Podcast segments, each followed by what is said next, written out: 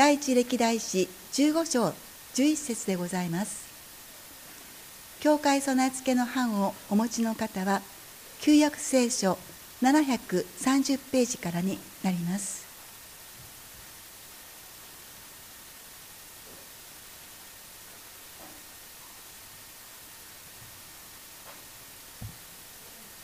お読みいたします。第一歴代史15章11節。ダビデは祭司ツアドクとエブヤタルそしてレビ人のウリエルとアサヤヨエルとシャマヤエリエルアミナダブを呼び寄せてこう言った。あなた方はレビ人の各家系の頭である。あなた方と同族の者たちは身を性別しイスラエルの神主の箱を私が定めておいた場所へ運び上げなさい。最初の時にはあなた方がいなかったため私たちの神主は私たちに怒りを発せられた。定めに従って私たちが主を求めなかったからだ。そこで祭司たちとレビ人たちはイスラエルの神主の箱を運び上げるために身を性別した。レビ人たちはモーセが主の言葉に従って命じた通り担い棒を肩に乗せて神の箱を担いだ。ダビデはレビ人の長たちに命じて彼らの同族の者たちを歌い手として任命し琴盾琴シンバルなどの楽器を手に喜びの声を上げるようにさせた。そこでレビ人はヨエルの子ヘマン。彼の同族からベレクヤの子アサフ。彼らの同族メラリ族からクシャの子エタンを任命した。定めに従って主を求め主を喜び歌う幸いと題しまして高橋先生が御言葉を取り次いでくださいます。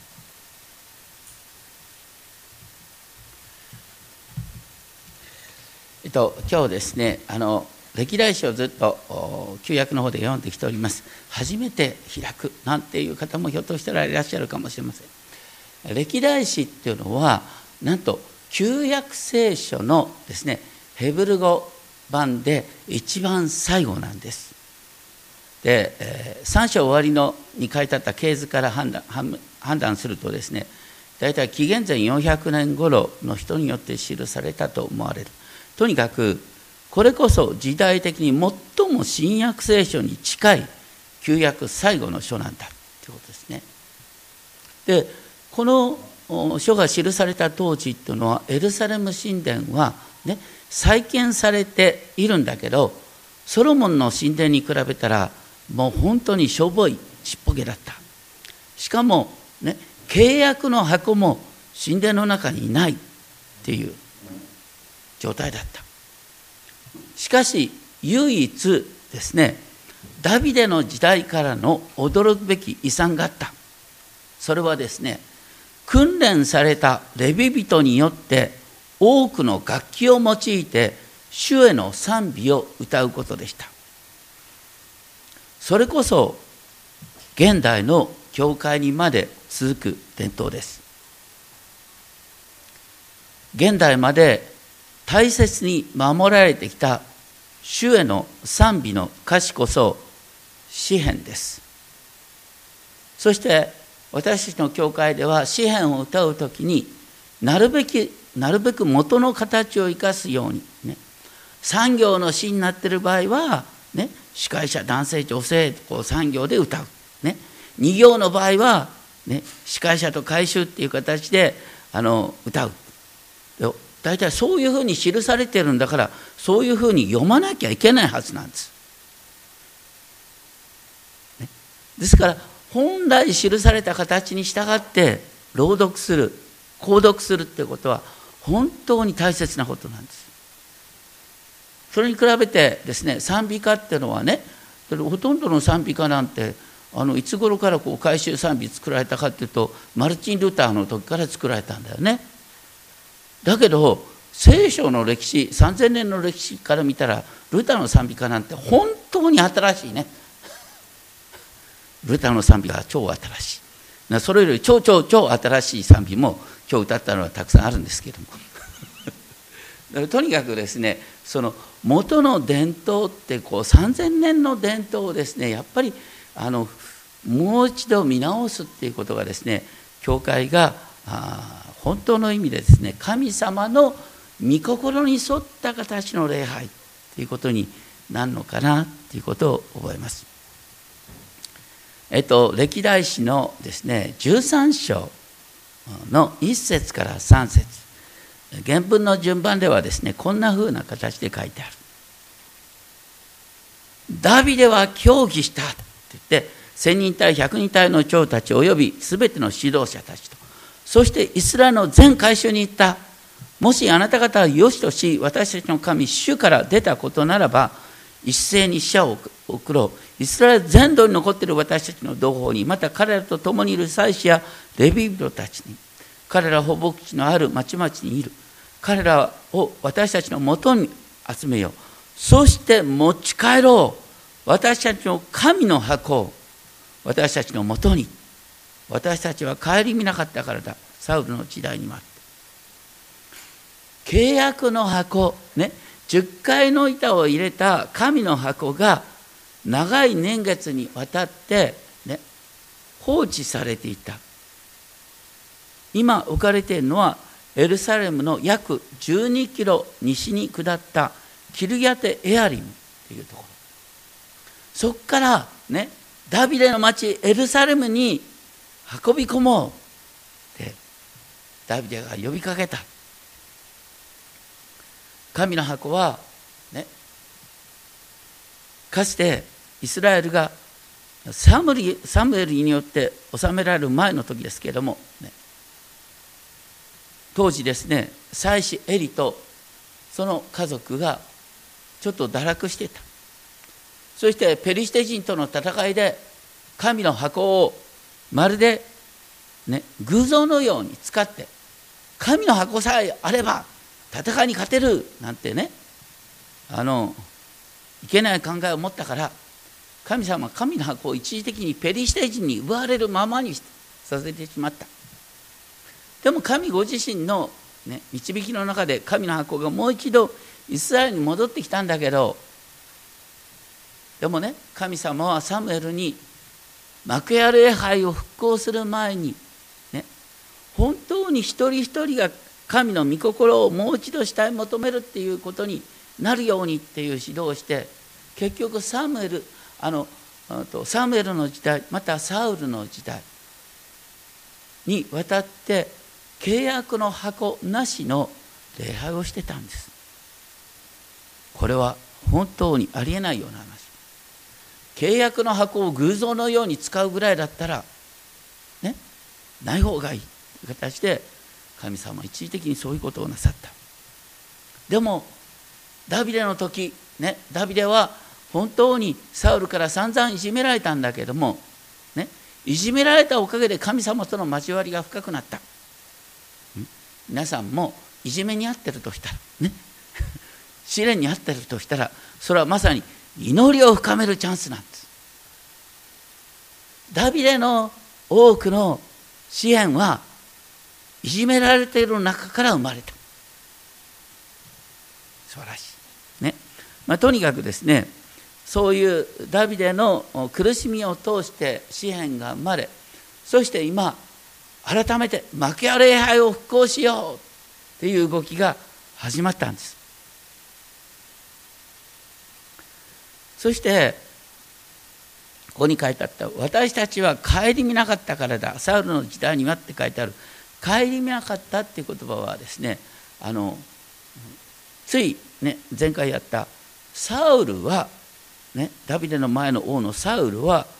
霊媒に伺いを立てるようなことをしたけど神様に伺いを立てることをしなかった。だから疑いを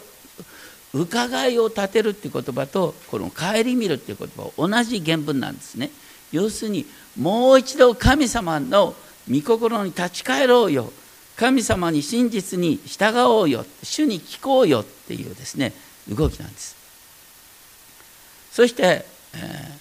ー、歴代史13章の6節では神の箱が面白い表現がされています。神の箱がケルビムに座しておられる主という名で呼ばれる。ケルビムっていうのはあの不思議なですねライオンと人間の合成のようなですねあの不思議な形の使い神の使いのシンボルなんですけれどもそのね主がこの契約の箱の上の蓋の上に座しておられる。契約の箱の蓋の部分があの王の玉座なんだ。主の玉座なんだって言うんです。どうしてかっていうとね。モーセがね。あの幕屋を作った後神様はモーセにどこから語ったかっていうとね。契約の箱の蓋のケルビムの間から主はモーセに語られたっていう。だから、ね、契約の箱は神である王である神の王座玉座であってそこから神の御心が語られるんだということなんです。新約においてはこの契約の箱の蓋それこそがイエス・キリストであるっていうね表現があります。とにかくこの契約の箱の上の台は玉座なんだっていうことを言ってる。そのだから神様の臨在の現れを、ね、7節を見ると、ね、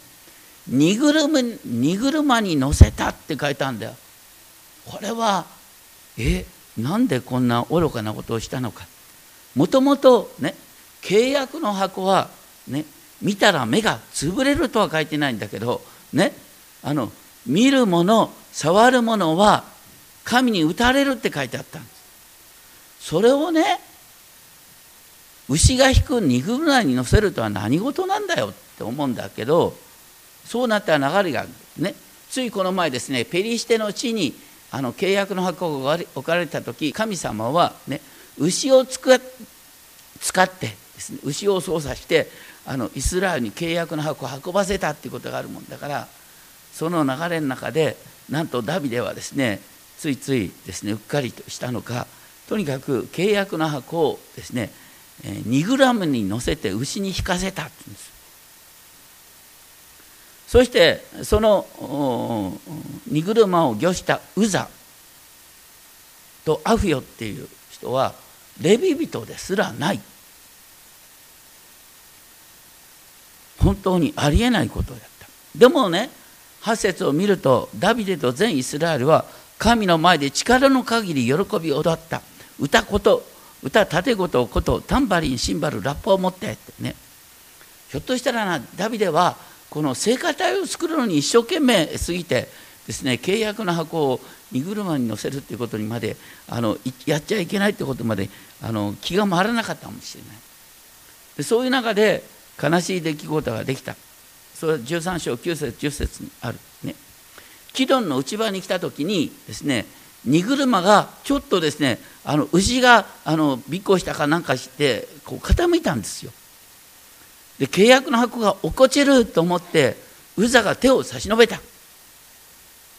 だ神様がうざったいって言ったのか知らないけどもとにかくウザが手を伸べ伸べた途端ですねウザが撃たれて死んでしまったんです。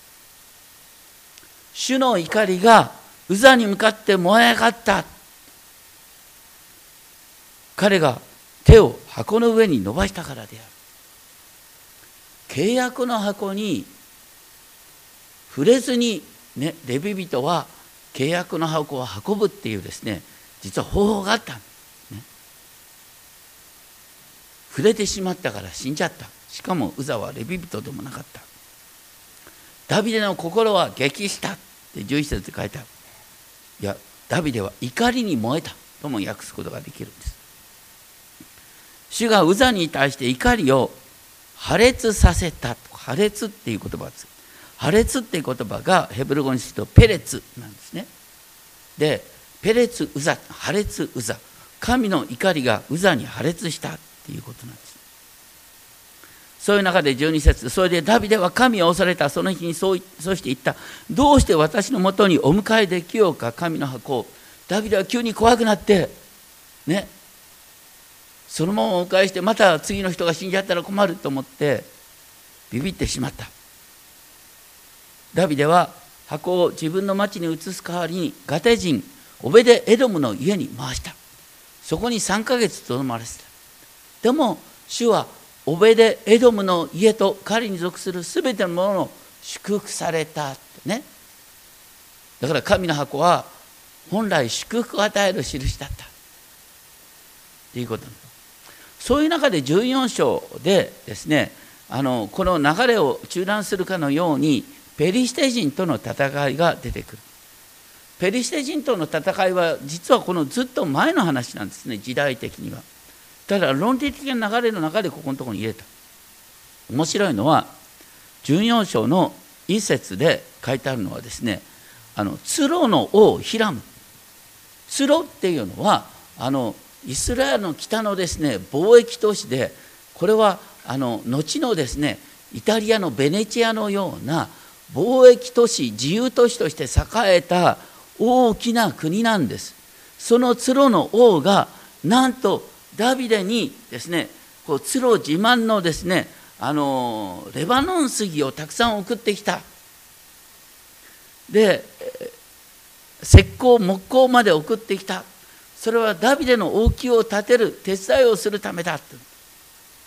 どうしてかというと要するにヒラムはですねダビデがイスラエルをまとめたっていう話を聞いていい商売相手になるなと思ったんですよ。ね、あの当時レバノン杉ってのはもう本当に高価なものだった。ね、ダビデ王家が安定するとですねたくさんレバノン杉を買ってくれるに違いないと思ってですねあのダビデのだから宮殿建設を応援することによって商売ができると思ったんだと思います。そういう中で2節で、ね、ダビデは知った神様は、ね、ダビデ王権をしっかりと垂れてくださってその噂が周辺にまで広まってるってことをダビデは喜んだってことですね。で14章の3節から7節にですねダビデに多くの子供が生まれたって話で、ソロモンがですねヘテ人ウリアの妻バテシュバから生まれたとかいうようなスキャンダル的なことは書かないんですね。なんでかって歴代史っていうのはねもう誇りを失ったイスラエルのためにもう一度誇りを回復させようっていうことだからあんまり悪いこと書かないんです悪いことは十分あのねサムエル記読んだら悪いことは十分わかるからね。悪いことはあんまり書かない。誇りをね復活させるための書が歴代史。それで8節から16節で面白いんですけれどもこれもねあの細かく見ると大変なんですけどもダビデ王権が安定したと思った時にねペリシテ人が困ったと思ってかつてはですねサウルとダビデが争ってたからねダビデをかくまったりなんかしたんだけども、ね、でも国がまとまってしまったらペリシテ人に対して脅威になる。だからね国が十分まとまる前にと思ってあのダビデに攻撃を仕掛けてきた。でレファイのレファイムの谷っていうのはエルサレムの西側の目と鼻の先なんここのとこはですねレファイムの谷がペリシテ人に奪われてしまったらですねもうあのこういつもペリシテ人の脅威にさらされるっていうことでダビデはですねかつてペリシテ人に助けを求めてたようなあことがあったからねこう怖くなって神様に尋ねた。主に聞いた。ね。そしたら14章10節すぐにですね主はすぐに攻め上れ。私は彼らをあなたの手に渡すと言ってですねあの勝利を与えてくださった。そしてダビデは神は私の敵を破られた。破られたのパラツっていうんですねヘブル語で。で私の手を用いてまるで水が破れ出るように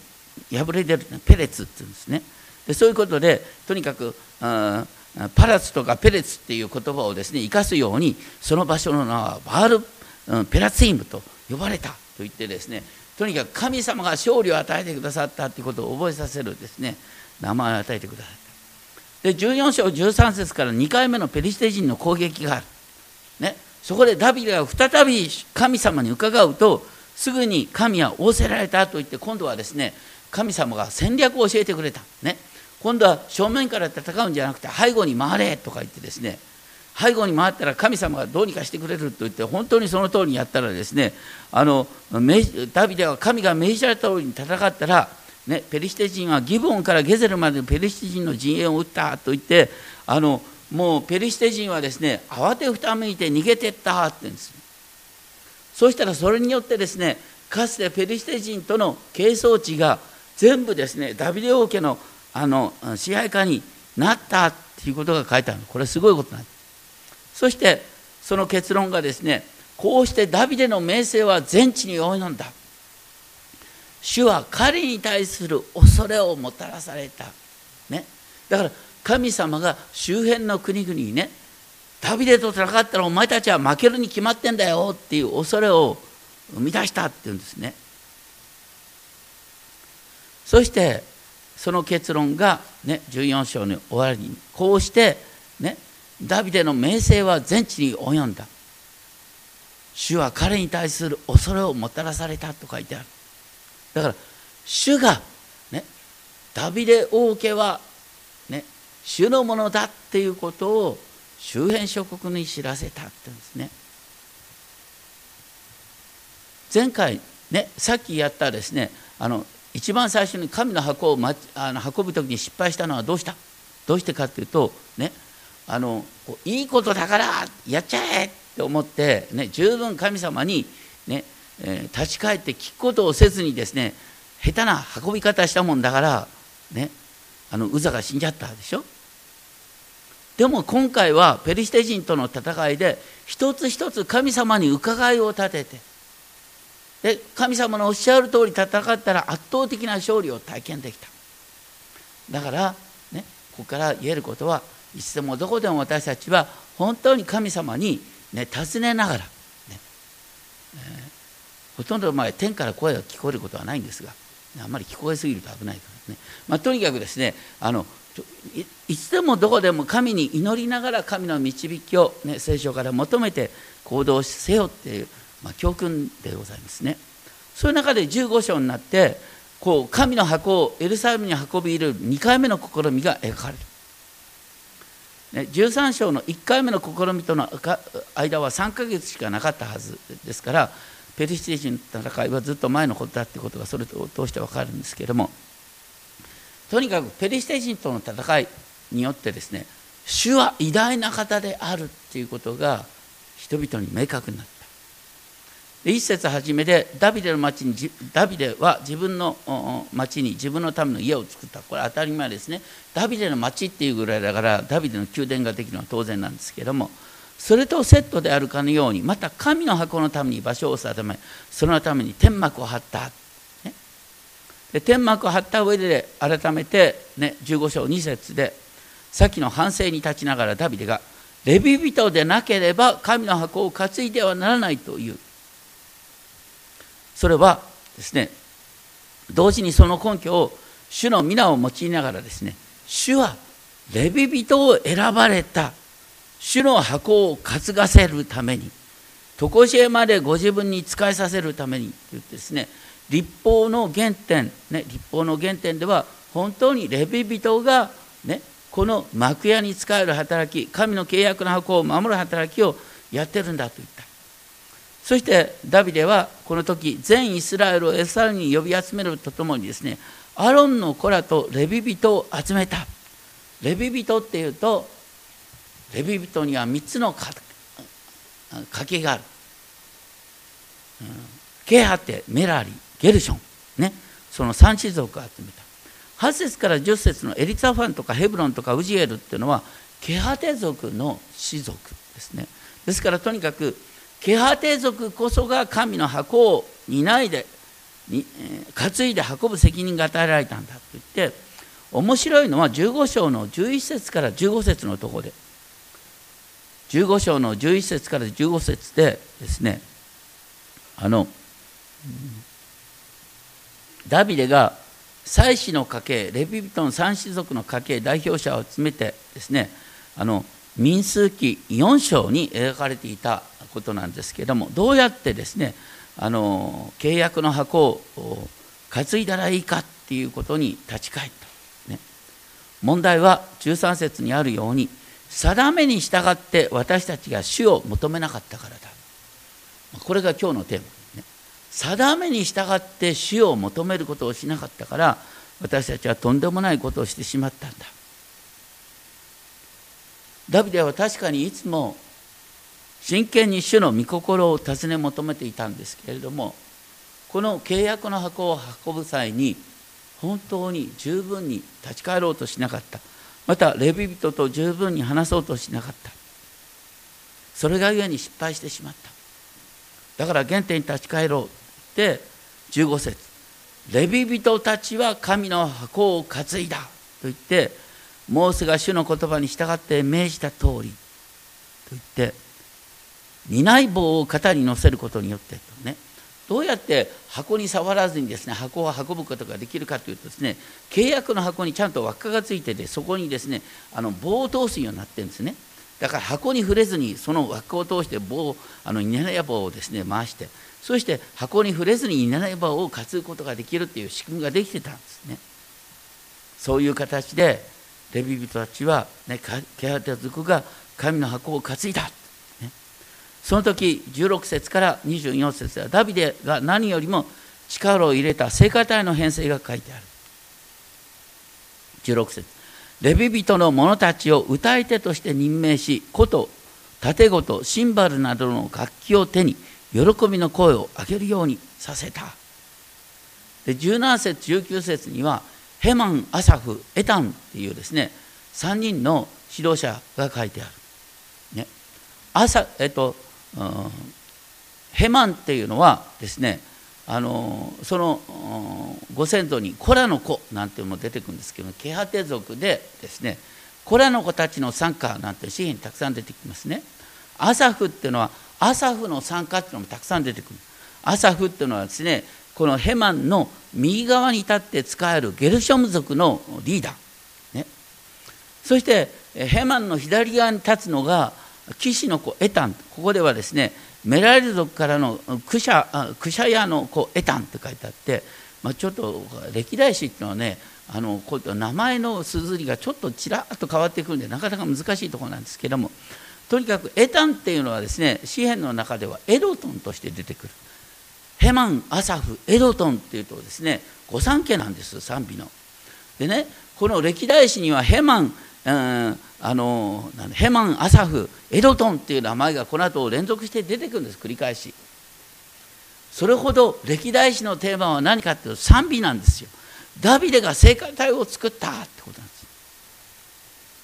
そのダビデが聖歌隊を作ってですねそれから面白いのは22節ケナンヤってですね歌唱指導者が出てね。歌唱指導者の名前がですね今まで残ってんですよ。そうすると教会の礼拝でですね歌の指導をする人ね。私たちの教会今ちょっと歌の指導をねしてくださる人もいますしこのまあハレルヤコーラスを歌ったりね。とにかくですね歌の指導をしてくるくれる人が永遠に教会の名前残るんだよ。すごいね。だからそれほどに要するに主に向かって歌うっていうこと。訓練された形で歌う。訓練された形で歌うのよ。そういうことがこうもうダビデがそれを何より大切にしたんですよ。そして今度ですね16章あ15章の25節からね神の箱が今度はですね主の契約の箱っていうで正式な名称で呼ばれる。主の契約の箱と言われて。そしてサムエル記ではダビデが頑張ったっていう感じが出てくるんですけれどもこの歴代史ではですねイスラエルの長老たち千人隊の長たちがですねダビデと力を合わせて、ね、あの運び上げた。そしてレビ人がね今度は撃たれずに済んだ。その時にですね長老たちはどうしたかっていうと大石7頭とお羊7匹を生贄と捧げたと言って本当にイスラエル全家が揃ってですね神の契約の箱を運び入れるっていうことが書いてある。それから天布の上着を、ま、上着っていうですね上質なものをまとってたのがダビデばかりか箱を担ぐすべてのレビ人歌えていたちまた歌唱の導きてケナンヤもうですねダビデと同じ格好をしてたとそれほどに歌唱の指導者が、ね、大切にされてるってことが。28節で全イスラエルは主の契約の箱を運び入れた。歓声を上げ角笛ラッパシンバルを鳴らして 書いてあります。その時ですねこの喜びの交わりから一人ですね外れた者がいた。それが29節に出てくるですねあのサウルの娘ミカル。サムエル記ではミカルとダビデの対話が出てくるんですけどもあの、うん、ここで強調されるのはミカルちゃんは本当に外れちゃったよね。みんな喜び歌ってる時に一人だけ冷ややかに。ね。皆さんも一人だけ冷ややかってのやめた方がいいですよ。とにかくみんなで喜び歌うっていうことがこう書いてある。ね。そして16章に来ました。16章1節3節ですね。あの神の箱がエルサレムの天幕の真ん中に置かれた。って書いてある。でもねこれがねあのなかなか、うん、読み飛ばすんですが実はこの時ですね契約の箱はこうダビデの町に来たんですけどもあの幕屋自体幕屋の設備自体はですねエルサレムから12キロばかり離れたですねギブオンの高きところに置かれていた。だからそれでですねあの16章で書いてあるのはなかなか分かりにくいのはあの聖火隊を2つに分けたんですね。あの幕屋の方は要するに生贄を捧げる施設が幕屋の方にあるから幕屋の方で賛美を捧げる人。そしてあの契約の箱のところで賛美を捧げる人ってね。契約の箱の方で賛美を捧げる人は5節ねアサフを中心とする人々が主の箱の前で主の皆を呼び賛美をするように命じられた。そしてその際レビ人たちの名前が記されながらですね5節6節彼らは小手や盾事などの楽器を携えアサフはシンバルを響かせた。祭司ベナヤとハジエルはラッパを携える。祭司はやっぱりラッパを吹く使命があったんですね。で常に神の契約の箱の前にいた。面白いのはですねあの聖歌隊指導者が用いたあ楽器がシンバルだった。ジャーンとシンバルね。であの聖堂のシンバルを鳴らしたって15章19節でそれぞれアサフ、えーえーとヘマンエドトンがですね聖堂のシンバルを鳴らしたってことが書いてあるんですね。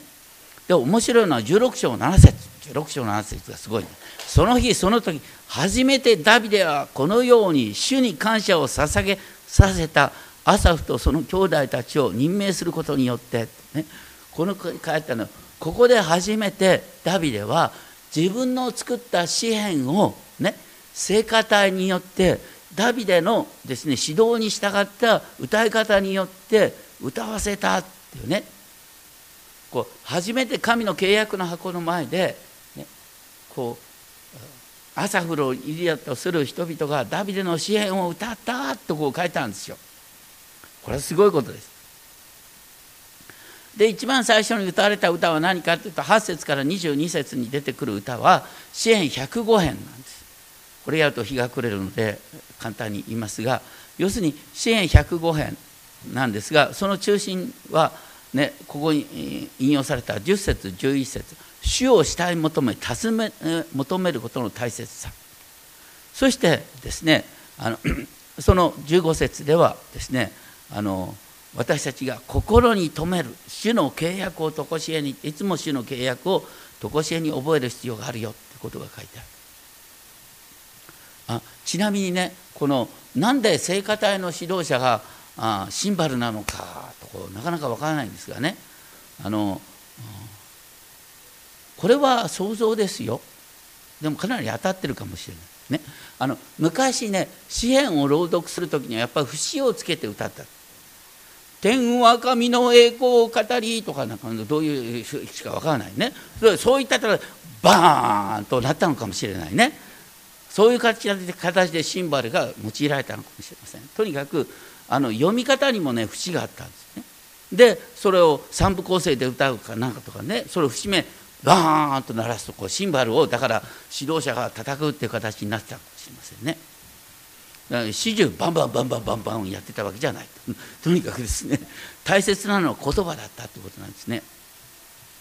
でで23節から33節は詩編96編の原型。今日一番最初に読んだのは詩編96編ですね。そのテーマは何かというとね、まあ、まだダビデの支配地なんてこう全あの地球から見たら本当ちっぽけなんだけどダビデはねちっぽけなエルサレムの支配者でありながら、ね、全世界、全地に及んでる。主私の礼拝する主は全地の支配者だっていうことをいつも覚えてたってことなんです。主は全世界の王だ。エルサレムの王だけではないんだ。全世界の王なんだっていうことが詩篇96編のテーマなんです。面白いのは34節から36節ね。34節から36節は詩篇106編。詩篇106編っていうのはあの、えっと、バビロン捕囚の後の詩篇なんですよだからダビデが、ね、やがてダビデ王家が滅びるっていうことを予感しながら、ね、滅んだ後に立ち返ることができる支援までダビデが書いたのか他の人が書いたのかわからないけどもあったんです。ね、そのことをここで歌ったっていうんで不思議なんですけれどもそのテーマが国々から私たちを集め救い出してくださる。バビロン報酬になった人々がもう一度エルサレムに集められてそして主を称えるっていうことがこの賛美の最後になってくる。とこですね。今日のところでね一番最初にダビデがですね神の箱を牛の車に乗せさせたっていうのはこれは驚くべきスキャンダル。恥ずべきことなんですけどもでもダビデはペリシテとの戦いで主に尋ね主の御心を聞くことの凄さを知った。でその結果としてね次にやった時にダビデは万全の体制を持ってレビ人と十分相談しながらね運び方からレビ人の奉仕をそれ通してまとめることができた。そして聖歌隊の形もきちんと抑えることができた。ダビデは失敗するたびにですね賢くなってくるんです。失敗するたびに豊かになってくるんです。それがダビデの素晴らしさですね。そして今私たちに残っているのはこのダビデの詩篇なんです。そしてあの詩を歌うという伝統です。ね。詩篇の中には悲しみの歌もあります。だからいつも賑やかにやってればっていう話じゃないんですけども。ね。やっぱりでも適度なにぎやさかつの必要だよね。こう今もですねあのユダヤ人あのクリスチャンになったユダヤ人たちの中で礼拝の中で踊りまくるっていうのがあるみたいですけどもね。私たちの中でも踊る部分を作ってもいいかもしれない。とにかくですね。もうとにかく原点に立ち返ったですね主を賛美するって主を喜ぶってですね形が本当にここに多彩な楽器が出てきますよね。でとにかく3000年前から残ってる伝統それは何かって主を喜び歌う伝統なんだ。しかもその中心に詩篇があるんです。詩篇は歌い方があるんです。朗読の仕方があるんです。ね。本当に神様の御心に従った形で主を喜び